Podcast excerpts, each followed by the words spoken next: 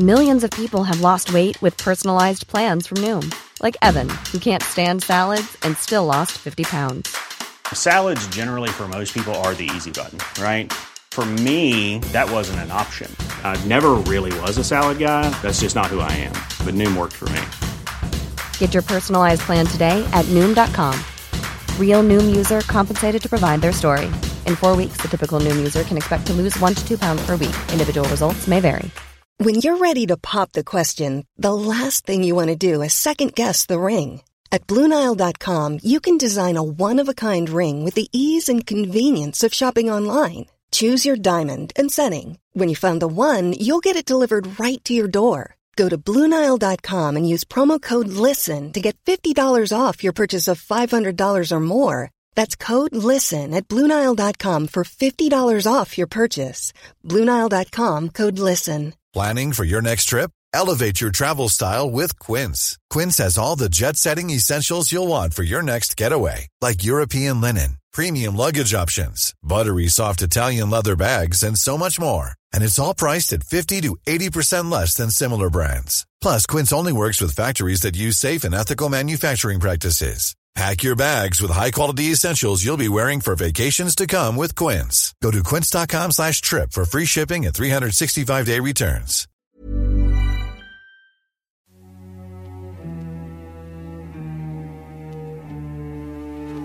I'm prepared to speak with Mr. Putin if, in fact, there is an interest in him deciding he's looking for a way to end the war. He hasn't done that yet. If that's the case, in consultation with my French and my NATO friends, I'll be happy to sit down with Putin to see what he wants has in mind.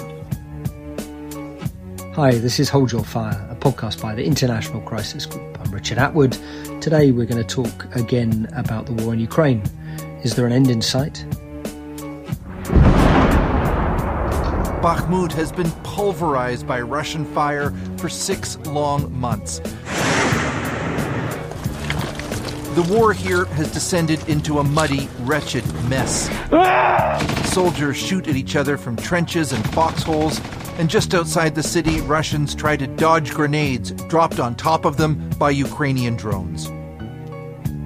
So, a lot's happened over the past few months. At the end of the summer, Ukrainian forces captured back the northern region of Kharkiv. They've also made gains in the east, recently in the south, taking back the strategically located city of Kherson. As we just heard, fighting continues along the front lines.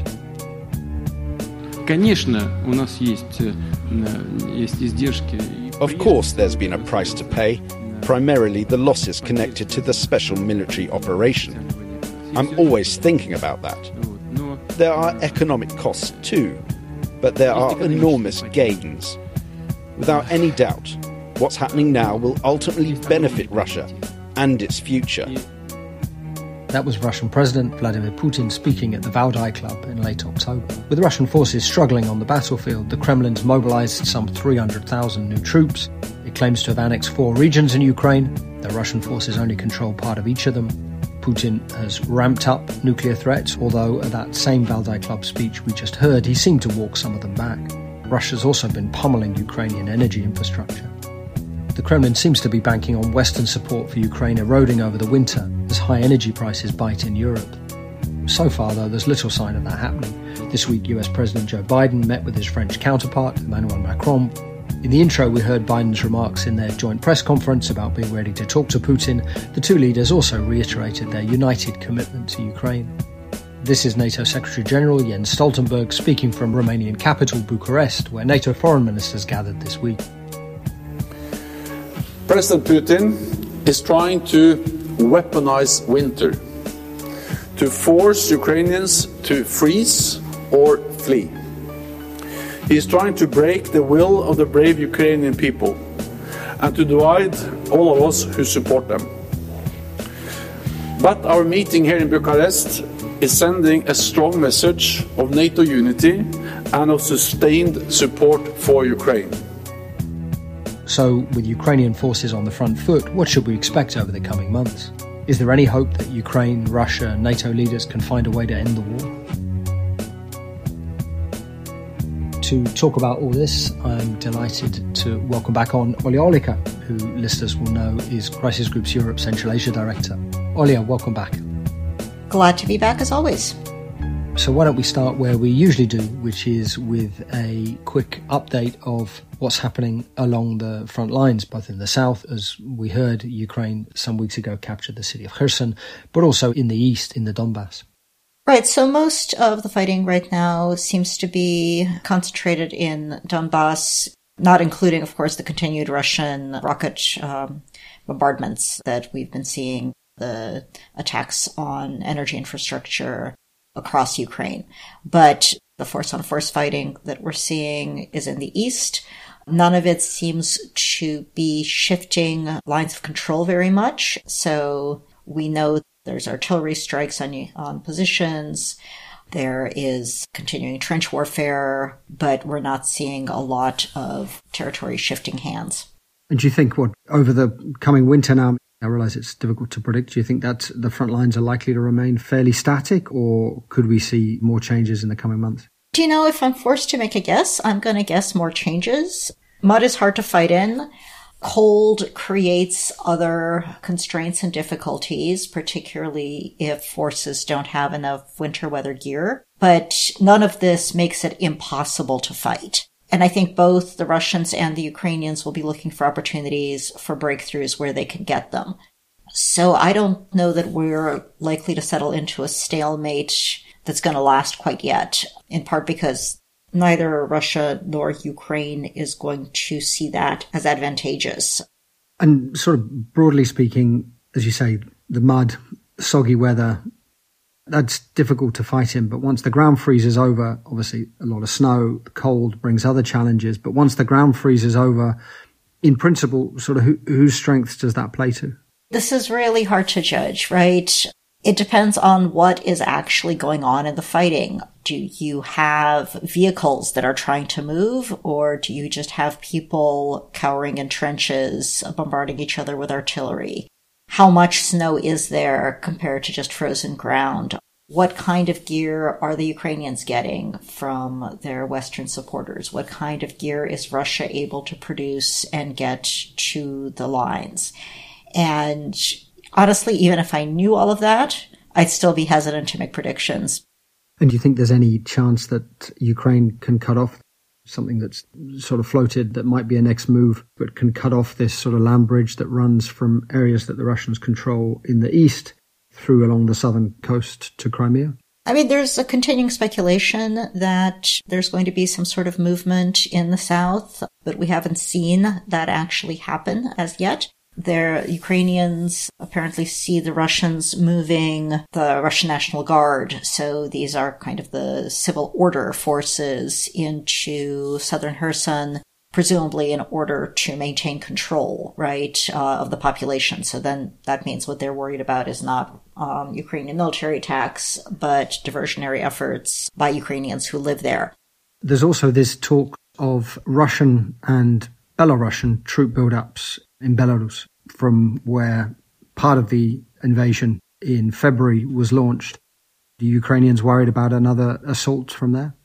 So I think the Ukrainians are worried less that the Russians are going to try to do what they tried to do in February and um, launch a massive attack down towards Kiev. They worry more about smaller scale attacks, perhaps towards nuclear power stations that are close to the border with Belarus in Ukraine. And that's possible. There are a decent number of Russian forces in Belarus, and of course, they're the forces of Belarus itself.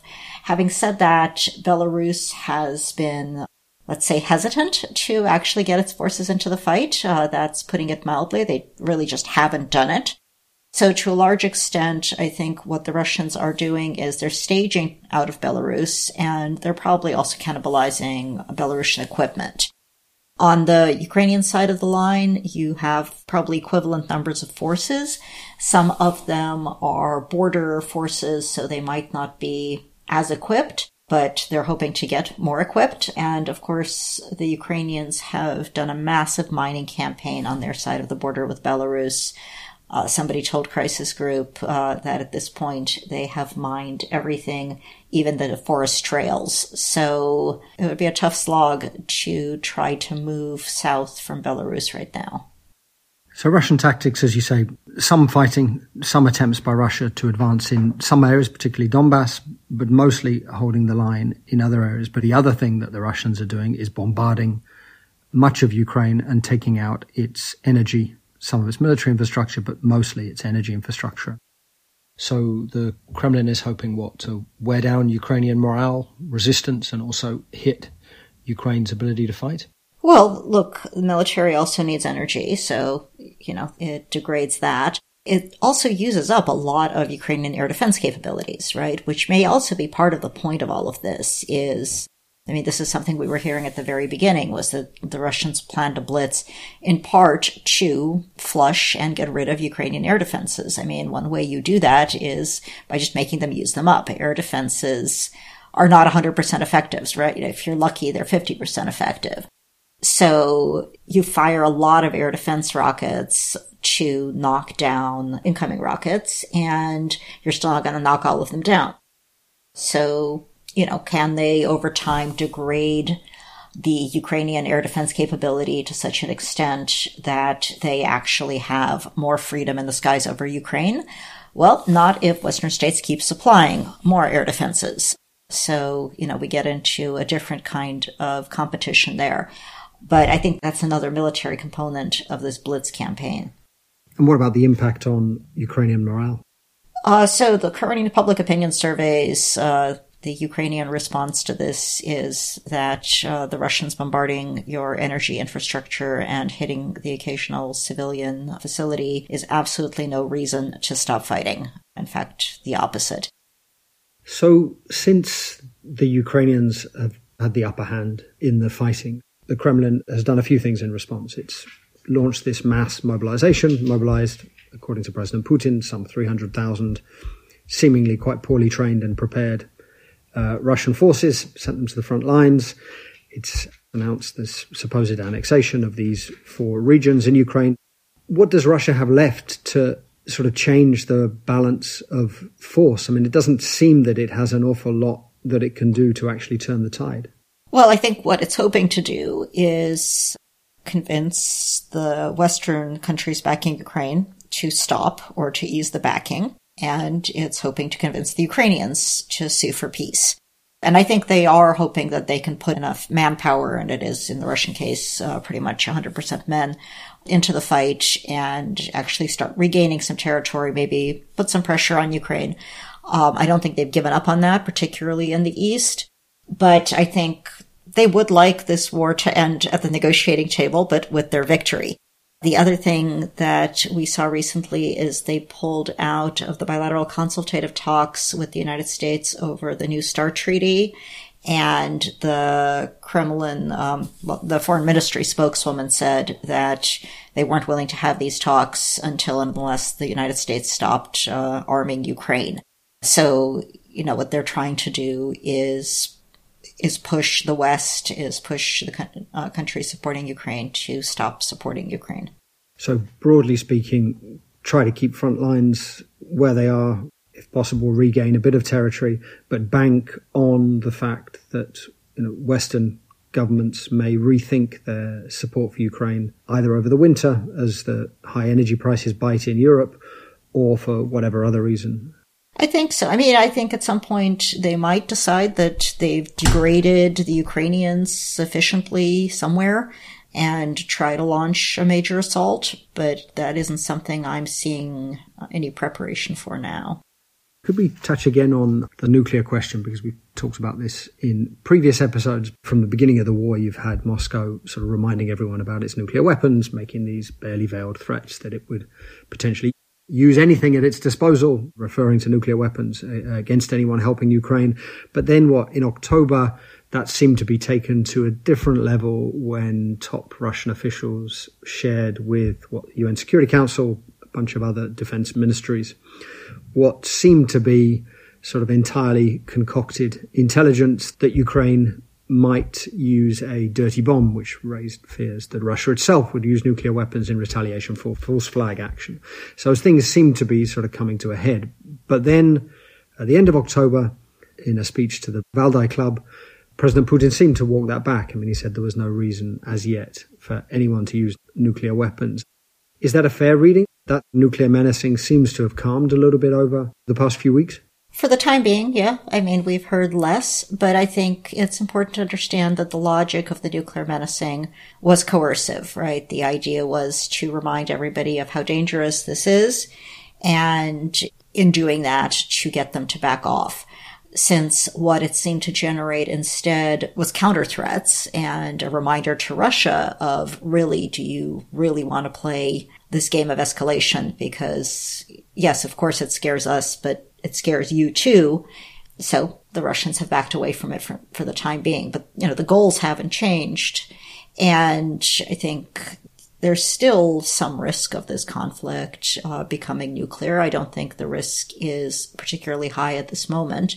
I'm not sure it correlates perfectly with the rhetoric and the narratives of nuclear use, right? Again, because using nuclear weapons coercively, which is how they're usually used, involves a lot of talking about them. But what you're doing is you're trying to avoid using them when you're having these conversations.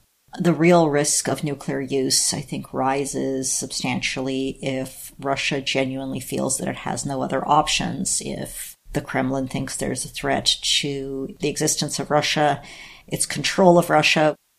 So, you know, this is where we get into real dangers of nuclear use in the sense of nuclear weapons blowing up. When it comes to nuclear use in the sense of people talking about them and making implicit or explicit threats, particularly the implicit ones, I think this has been dialed down, but I wouldn't count on it not coming back. And the likelihood of nuclear weapons being used would obviously go up dramatically were NATO confronting directly Russia. I mean, that's one scenario. But isn't there another scenario where Ukraine makes more gains? The Kremlin feels that its grip on power in Russia could be jeopardized by that because of a sort of humiliating defeat, feels it has no other options and gambles again on some sort of nuclear strike in the hope that that deters stops Ukraine, changes Ukraine's calculations, changes the West's calculations, and just freaks everybody out, right? I mean, it doesn't really change the balance on the battlefield. The idea there would be no military purpose, right, uh, to this. If you're in a war between Russia and NATO, there's a military purpose potentially to nuclear use, whether it's to use the weapons before you lose the capacity to do so against the other state's uh, nuclear capability or the other alliance's nuclear capability, whether there are actually potentially hard targets involved. It, kind of this notion of using a nuclear weapon symbolically in Ukraine again again, something we've discussed before, it's hard to kind of tell the story of how this works. Having said that, it's not completely impossible. It's just kind of, it's hard to understand how it makes sense. Does a government that is on the brink of failure then survive the risk of having used a nuclear weapon? It's an irrational act, right? People sometimes do irrational things. People do ill-conceived things. People take actions based on faulty information. But the kind of the catastrophic Ukrainian victory scenario, I suppose it's not zero probability, but it's not top of my list of things that keep me up at night. And so far, as you say, the response in the West to the more explicit nuclear menacing that came throughout October, sort of before Putin's Valdai Club speech, the response was the opposite of giving any sign of backing down. In fact, you had countries that saw what was happening in Ukraine as even more existential for their own security, not just Ukrainian security. So it sort of deepened resolve in Western capitals. It also prompted, it seems, these communicational meetings between the US National Security Advisor Jake Sullivan and his Russian counterparts. And there seems to have been some sort of explicit warnings from the US about the way that the US itself would respond to the use of nuclear weapons by Russia. I mean, that sort of diplomacy, I guess, that sort of thing makes sense, that sort of communication. Sure. And I mean, that would also be the case in this uh, catastrophic Ukrainian success scenario, too, right?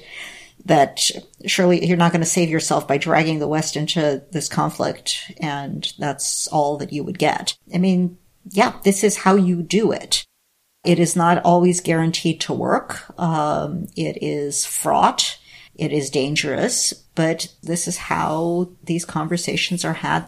I do think that the Russians pulling out of the New START treaty consultative talks is not a great sign for capacity to limit nuclear risks.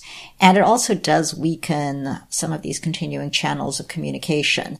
But I still, you know, I think the diplomacy we saw in uh, in the recent weeks and months to show that when it comes down to it, when they need to, they will talk, and there are ways to communicate these messages.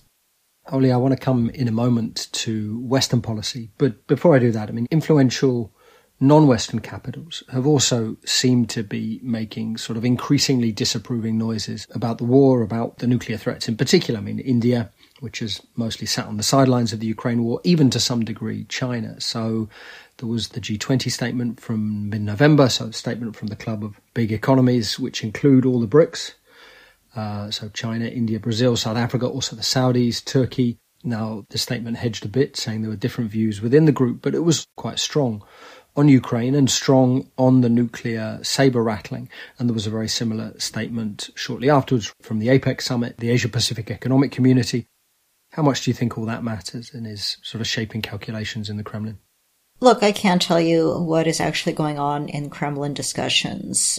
What I can say is that if you think that the Russian accusations of Ukrainian dirty bomb preparations were meant to lay groundwork for a possible response, and to justify that response, to uh, limit the extent of global anger and should Russia respond even with a nuclear weapon, then getting a hearing a very clear signal from other countries that no, this isn't acceptable to us either. Um, we are not going to allow or excuse something that crosses the nuclear taboo um, for pretty much any reason you come up with, uh, certainly not any of the ones you've come up with to date. You know, so if, if that's the logic, then it's very useful to, uh, to have uh, the rest of the world, uh, make that clearer. Um, if you have a different hypothesis for why the Russians were talking about Ukrainian uh, dirty bomb preparations and so forth, then maybe you don't think this is that important. Um, but, you know, I will say Russia does play to a global audience. If you listen to the way they talk about foreign policy now, if you talk to Russian foreign policy professionals, they try to make a case that there's a lot more support for them globally than the West would have you believe, which may be true, but if so, having a very clear statement that there is not support for nuclear saber rattling uh, and there's certainly not support for nuclear use. Uh, that has some value. So, NATO foreign ministers met this week in Bucharest, as we heard up top, which in itself is a bit uh, symbolic. I mean, it was the, the 2008 NATO summit in Bucharest, in which NATO members, despite some disagreement among them, welcomed Ukraine's and Georgia's applications into NATO. So, if not the original sin in Moscow's eyes, certainly a big step in the deterioration of relations between the West and Russia. So was the choice of location deliberate? And what do you make of what came out of the meeting this week? So the 2008 Bucharest Declaration managed to be the worst of all possible worlds. Uh, there was a debate in NATO on whether they should welcome Georgia and Ukraine, offer them membership action plans, and start uh, set into motion a process that could lead to their eventual membership or not. Uh, what they chose to do instead was not start that process, but to say that eventually both of these countries will join NATO, um, which uh, was not enough to give them any kind of security and was enough to really, really annoy the Russians. So again, and possibly worsen their security by having done that. Uh, so, you know, uh, possibly not NATO's finest moment that was essentially to fudge over differences between France and Germany on one hand and the US on the other. Yeah, I mean, other countries also had views, but yes. So what the foreign minister said in their joint statement, and I'm going to quote this, is we firmly adhere to the open door policy of the North Atlantic Treaty Organization. We reaffirm the 2008 Bucharest summit and all subsequent decisions regarding Georgia and Ukraine you know, you could read that as all subsequent decisions, including the continuing decision to not offer them membership action plans, right? So, you know, it's a new fudgy statement. Um, that on the one hand, they're not walking back Bucharest because they don't think they can walk back Bucharest. On the other hand, it's not any kind of a statement of commitment to NATO enlargement. Though if Moscow was hoping for any signs of division among NATO powers about supporting Ukraine, there's not a lot for it to hold on to at the moment. If Moscow's strategy rests on declining support in Western capitals for the war effort, there's not a lot of sign of that now. I mean, despite the, the very high energy prices in Europe, the US midterms, what you had the part of the Republican Party that is more skeptical about the support to Ukraine did pretty badly in the US midterms. So if that's Russia's strategy, it doesn't seem, it seems for the moment like a pretty thin straw.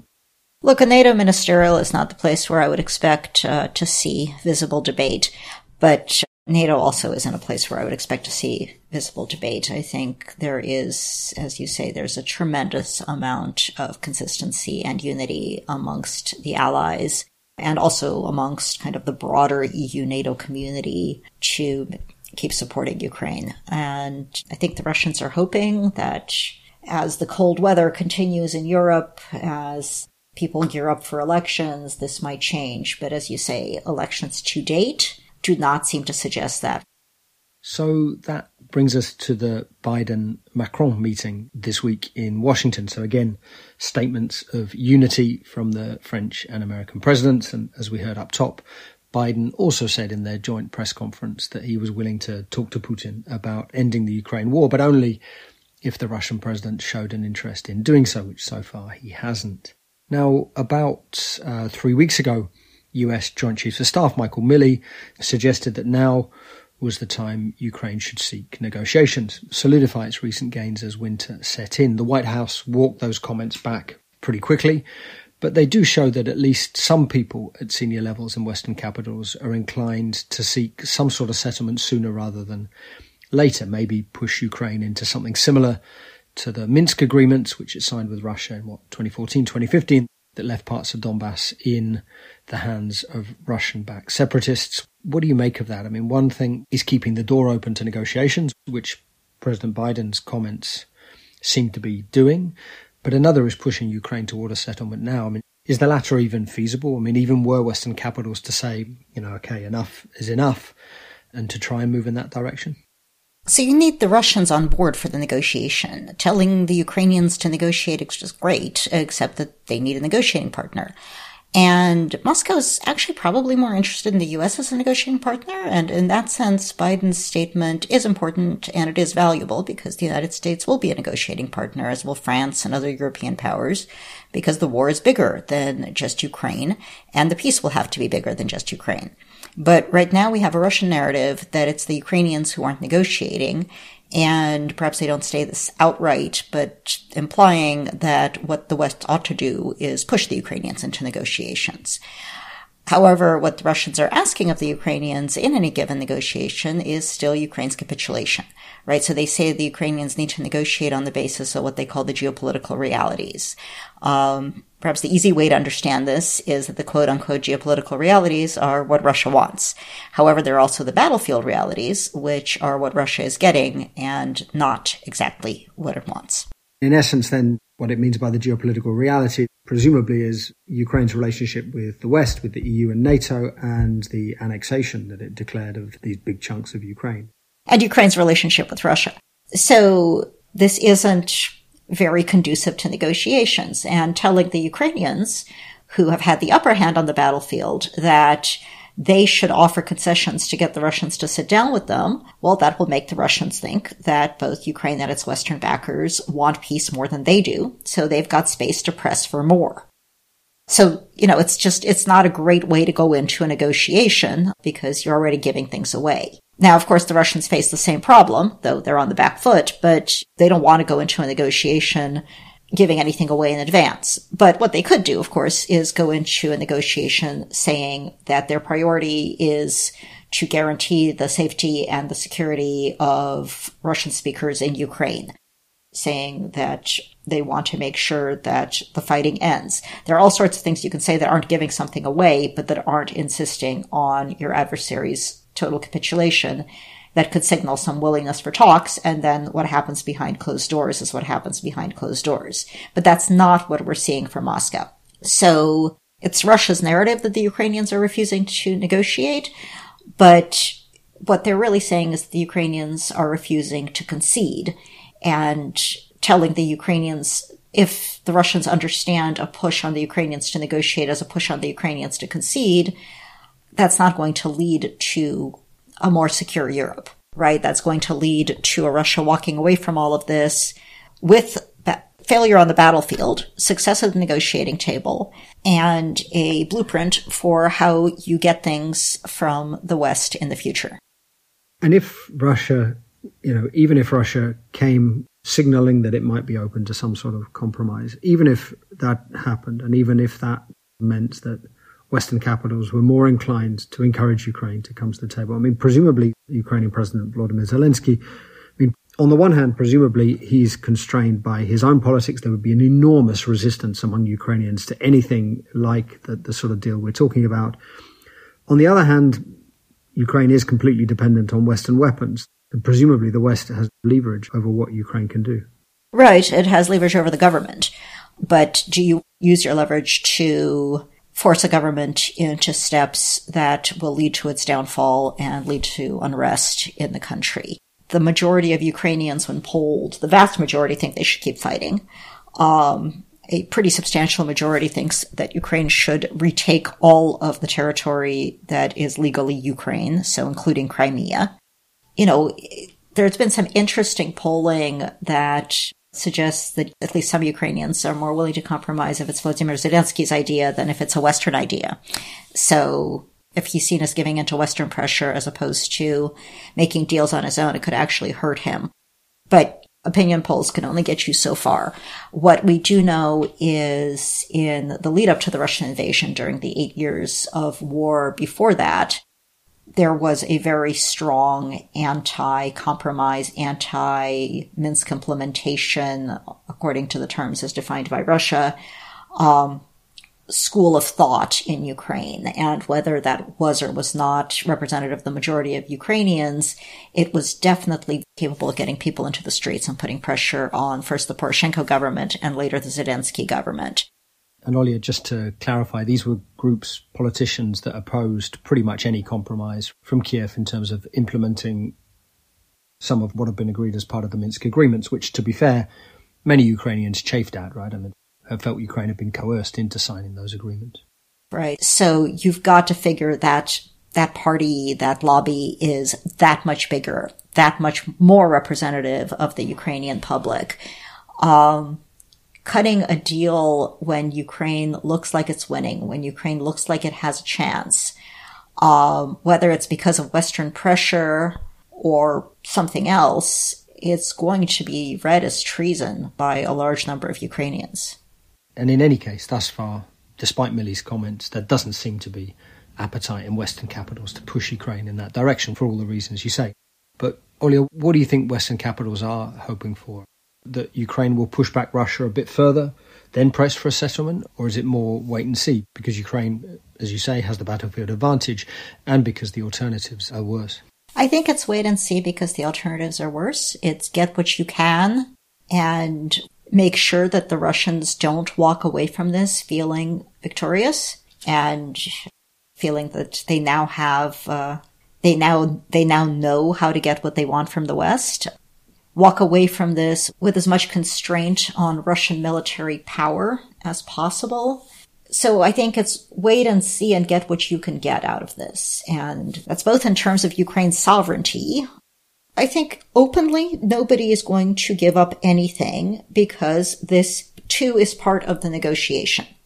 Quietly, it depends on what happens. And we know from the negotiations between the Russians and Ukrainians that broke down in the spring that there was some willingness not to give up Crimea, but to kick the Crimea question down the road a bit, you know, kind of commit to leaving it aside for a number of years so I think people are probably reasonably comfortable pointing to that and saying something like this might still be possible, even if there are no negotiations currently. But the idea of Ukraine giving up stuff when it is still winning.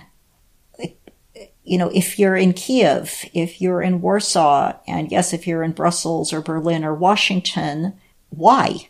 Why would the country that is successful be the one to offer concessions. So, Olia, you know that I agree with that, But just to play devil's advocate, you'd offer concessions because of the enormous global repercussions of the war, because the cost of energy spikes in global food prices, the damage it's wreaking you know, on European economies, on the global economy, which may endure for many, many years, and because of the risk that it might turn nuclear. So, if the Russians walk away from this feeling that they have succeeded and especially feeling that they were able to overcome their military weakness with stronger resolve because of the energy prices and the economies and all of the rest of it, then the next crisis, and there will be a next crisis, whether it's over Ukraine or over Moldova or over Georgia, is going to be that much more dangerous because Russia is going to be emboldened. Russia is going to have a plan for what to do. And Western countries are going to be self flagellating for having gotten this wrong. And they too will be telling each other and that we got it wrong because we didn't stay the course. We got this wrong because we weren't strong enough. We need to be willing to do more this time. And then your escalation risks go up.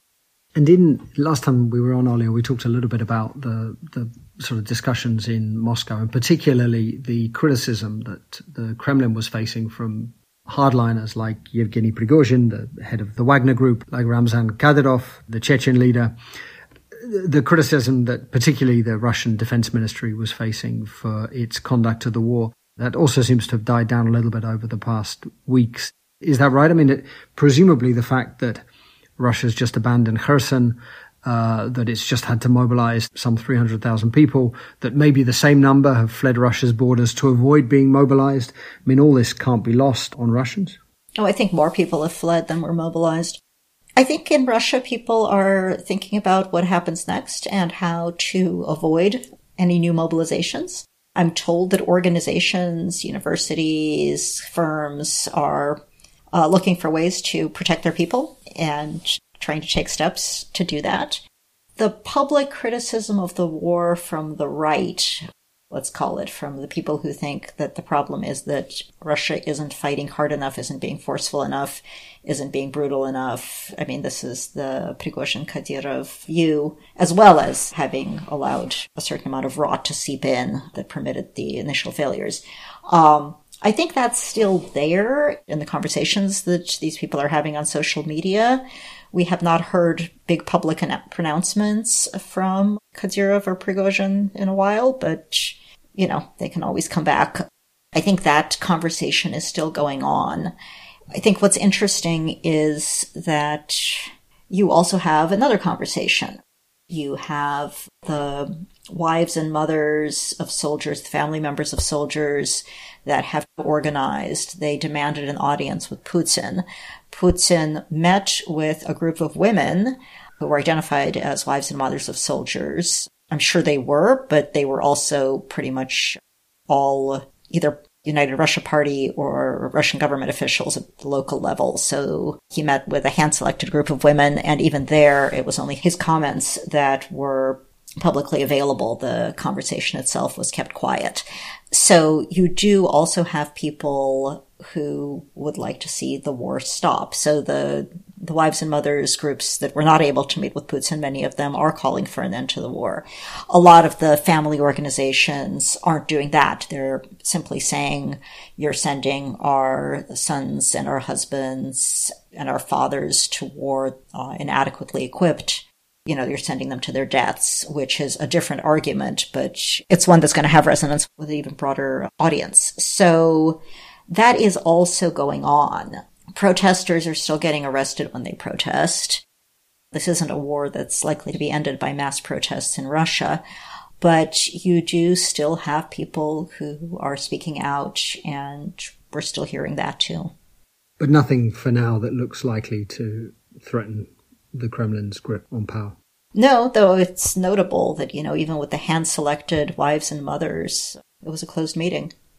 So, the one other thing that I wanted to ask you about earlier was a speech this week by European Commission President Ursula von der Leyen, in which she talks about establishing a special court. So, not the International Criminal Court, the ICC, another court to look at war crimes in Ukraine. She also talks about the imperative of Russia paying reparations. She used the figure, I think, of $600 billion of damage to Ukraine.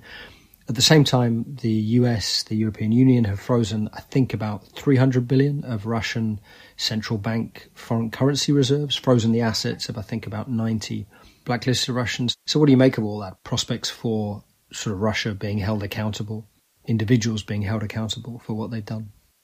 So I think there are two factors when it comes to reparations. One is that it's going to be expensive to rebuild Ukraine and somebody's got to pay for it. Uh, shouldn't it be Russia?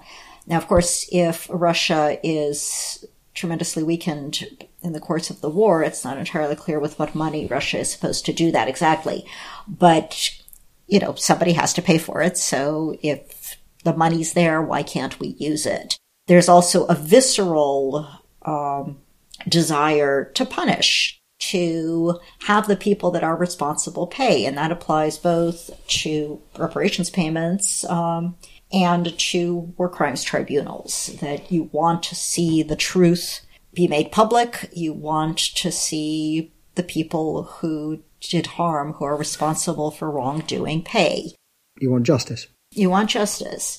So you've got all of these things operating together. Now, of course, the problem is that when wars end, they rarely end in a perfect system of justice. Um, if a party is fully defeated, then those who defeated them uh, can impose on them all sorts of things, which can include reparations, which can include war crimes tribunals. But short of that, negotiated settlements of various sorts, that's not what you get. War criminals walk free. So what um, what do you do with that reality? That you'll get these large scale cases and these large scale reparations in the event of a total victory. You probably won't in anything short of that. So what do you do in the meantime? So you've got these schemes that the European Commission is proposing where they'll take the frozen assets and they'll invest them and they'll use the proceeds for the investment to help support Ukraine. The idea being, of course, that they can't take the money itself and use it because that would be theft. Even the Russian central bank, even the blacklisted rich Russians have legal rights. So you can't just take their money. But the idea is what they can do is they can take their money and um, make more money of it and thus support Ukraine. I'm not a lawyer, um, so I can't tell you what the legality of that is but it's one approach, I suppose. You also have to ensure that the investments actually um, are profitable, right? What happens if uh, they they in fact lose money? So you get ideas like this on how to work around it. When it comes to the idea of new courts, again, are you going to try these people in absentia?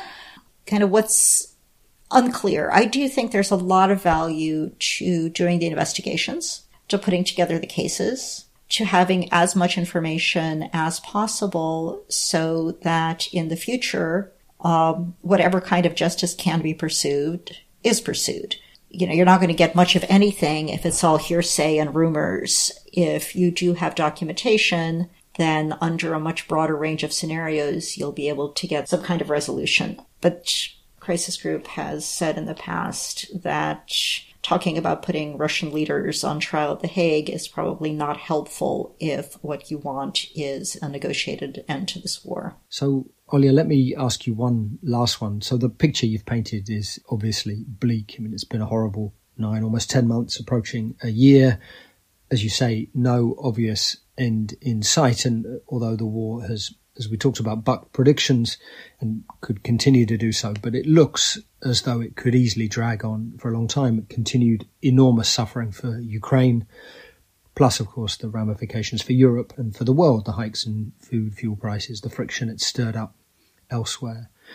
Yet we could arguably be in a worse place, right? I mean, if Russia had prevailed, ousted the government in Kiev, conquered, subjugated its smaller neighbor through violence, nuclear menacing, for all the horror of the war, the alternative was worse. If Russia had prevailed, Europe would be settling into armed camps. There would be massive military buildups on the part of uh, European countries, uh, mainly through NATO. And Russia would be doing the same, uh, probably also on Ukrainian territory. There would be recriminations galore amongst the Western countries for having let this happen. And when Russia tried again, which it would inevitably do, either with what had been left of Ukraine or in Moldova or in Georgia or somewhere else, there would be the call for doing more this time. So we'd have a different high risk of escalation crisis. We'd have kicked it down the road a little bit, uh, but it would be, it would come with a high risk of escalation built in. So that's what I think, you know, that's my counterfactual, what would have happened if Russia had won. Um, also keep in mind that the Western aid started coming after the Ukrainians had already successfully slowed the Russians down.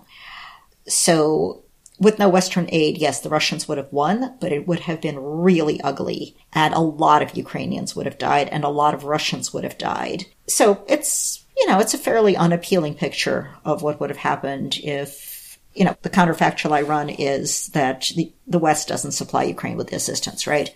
So the Russians eventually win, but it hurts more than they expected. They have a nasty occupation of Ukraine, and we have a tremendously insecure Europe probably also all sorts of gaps on grain getting out of Ukraine under those conditions, massive sanctions on Russia under those conditions, the energy markets still in havoc, all of that you still have.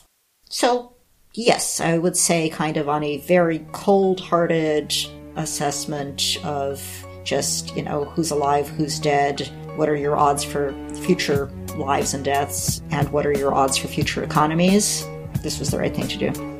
Olia, thanks so much for coming on again. Absolutely, anytime.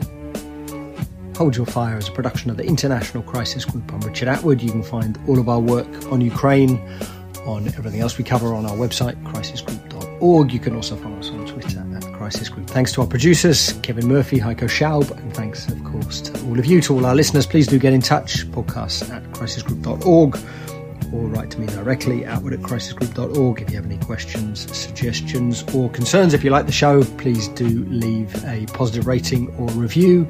And I very much hope you'll join us again next week.